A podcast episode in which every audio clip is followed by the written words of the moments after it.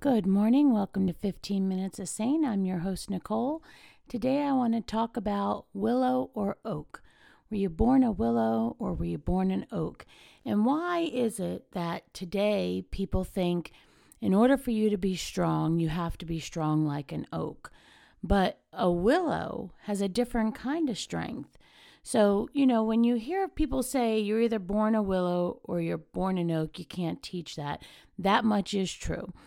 However, I don't think personally that because you're an oak, you're stronger than a willow. A willow has different attributes. It's flexible, it's beautiful, it's willowy, it's billowy. Those trees are beautiful. In fact, a weeping willow is my favorite tree. But a oak tree stands tall, stands proud, is strong. It's a strong wood. However, that lack of flexibility is a detriment sometimes. So when you tell somebody you're either born a willow or you're born an oak and you can't teach that, you say it like it's a bad thing, but I think it's a good thing. I think we need to embrace the willows in our life. I think we need to embrace the oaks in our life. They each bring something to the table that is, you know, beautiful, irreplaceable, um, really strength in their own way. And I know lots of willows, and I think those people are always, um, I, I stand in awe of them because they are flexible, they're, you know, agreeable, they're, I, I don't even know the word for it, but you know, everything just rolls off of them. Nothing nothing is a crisis. And that is just such a beautiful skill and personality trait to have because you are easy to get along with. You are, you know, um, uh, for for redundancy, flexible, but really, you know, you are open for anything. You you just are, you know, a joy and an agreeable person to be around. While an oak is strong, and I consider myself to be an oak. I don't consider myself to be a willow as much as I wish I were, as much as I think weeping willows are the most beautiful. Um, I'm not flexible really at all, and I'm pretty much set in my ways. Not always a good thing. Um, but, you know, us oaks bring something else to the table. We are steadfast, we are reliable. Everybody who knows me knows if you reach out and you have a need, I will make it happen one way or another. Somehow or another, I'm able to squeeze 26 hours in a day every day. I don't know how I manage, I do but that's not always a great thing. I mean, I uh, am always overextended. I'm always stressed. I'm always, you know, saying I can do more than I really have time for, but I manage to get it done. But that's not really a great thing. Um, and so, you know, when you when you look around and you assess what you are, do you see yourself as a willow or do you see yourself as an oak? And when you see yourself as a willow, do you see the good in that? Do you see the the difference between yourself and someone like me? Do you see what a blessing you are to um, those around you, those you interact with? Because a willow is just a, a you know a real joy, uh, but it's a different kind of strength. It, you know, when you're strong enough to bend but not break, my golly, that's just amazing. And, you know, an oak, well, we don't we don't bend. So when you do snap us, we break. And, you know, that's that rigidity, that lack of flexibility, that lack of um, ability to go along to get along is not always a great thing. So you know, it's great to be reliable. It's great to be a tower of strength. It's great to be um, the person that people can count on when the chips are down. It's great to be able to hold a lot on your shoulders, but it's also great. Equally as wonderful to be flexible enough to bend without breaking, to be able to go with the flow, to be a different kind of strength, um, to be, you know, something beautiful in the wind.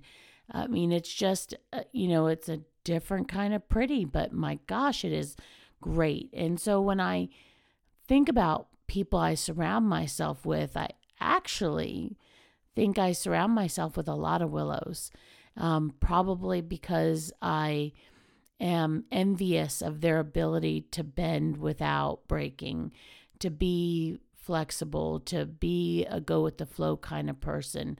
Um, and I'm sure that there are people who are envious of oaks because, you know, they can stand strong and, uh, you know, to their you know, beliefs, their needs, their desires, uh, which is all fantastic. And that's not, by the way, suggesting that oaks are not able to, uh, that willows are not able to stand by their strengths. Certainly, I, I think they do. But I think that their uh, willingness to um, compromise, to find a solution, to be flexible and agreeable is a different strength, a different um, personality trait than oaks have. So, you know, I ask you, what are you? Are you a willow or are you a oak? And do you see that as something good or do you see that as something negative? Because I see the beauty in both. Um, and while I do tend to gravitate towards willows, I think that says more about my personality. Um, you know, I can't have too many chefs in the kitchen. I can't have too many chiefs in charge. Um, I think it says more about that and less about, you know, the um, difference in strengths, the difference in power, the difference in um, steadfast and reliability. Um, you know, I, I think it it is different, but equally as wonderful. Um, so, what do you see yourself as, and what do you gravitate towards, and what good things do you see in a willow, and what good things do you see in an oak?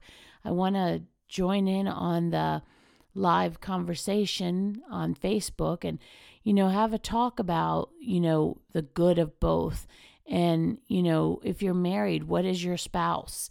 and um, you know if you're have children do you do you want them to grow up to be a willow or do you want them to grow up to be an oak? And again i don't think that um, you can make a willow become an oak but i think you can bring out the strength in both through positive reinforcement through encouragement through um, confidence. Uh, you know i have a cousin who's got two young kids and the confidence of her children is remarkable. Um, you know, they are not afraid to try new things. They, you know, are not a, really afraid of um, new experiences and new challenges. And I think that that comes from her and her husband um, with their encouragement and their belief in them because they, you know, automatically assume that they can do it. It's not a question of if they'll do it perfect or if they'll be the best in the class. They just automatically assume that this is a challenge they can rise up and meet. And because they think they can, the kids do it because there's no doubt. Like it just, and it's amazing to see, you know, children who are, um, you know, encouraged to try and spread their wings and do things, and children who are not, you know, those who are more reserved. And, um, you know, I, I think that again is where um, nature versus nurture, um, if you're a product of your environment, comes in. And so, you know, what do you see in your children? Do you see an oak or do you see a willow? And what do you hope to, you know, encourage out of them with that? Um, join in the conversation. Let's talk about the good of both. Let's start to see the good in both because if you don't actually see it and you don't actually make the effort to see it, then you're never going to really appreciate the beauty of the differences. And especially if you um, have multiple children or, you know, say you've got, you know, a handful of good friends. Well, some of them are going to be oaks, but some of them are going to be willows. And do you really appreciate the difference in them? Do you appreciate the different strengths they bring? Do you appreciate the different personality traits they bring? And, you know, it's one thing to say, you know, uh, I see the good or I appreciate the good, but it's another thing to actually practice it, to make a point to actually acknowledge and, you know, seek out the good in other people, you know, to learn to um, celebrate those differences. I see bumper stickers that say coexist and they're spelled out with different, you know, religions and different genders and different races and the symbols that identify all that. And it's great to coexist, but why can't we celebrate differences instead of just uh, tolerating them? Because I feel like that bumper sticker really is more towards tolerance. Well, I don't want to tolerate you, I want to celebrate you. I don't want anybody to tolerate me. I mean, I am an acquired taste, but I want people to celebrate the differences in me.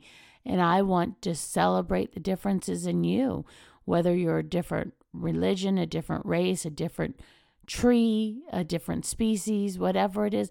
I want to celebrate those differences and I purposefully seek out and look for them um, and see the good in them.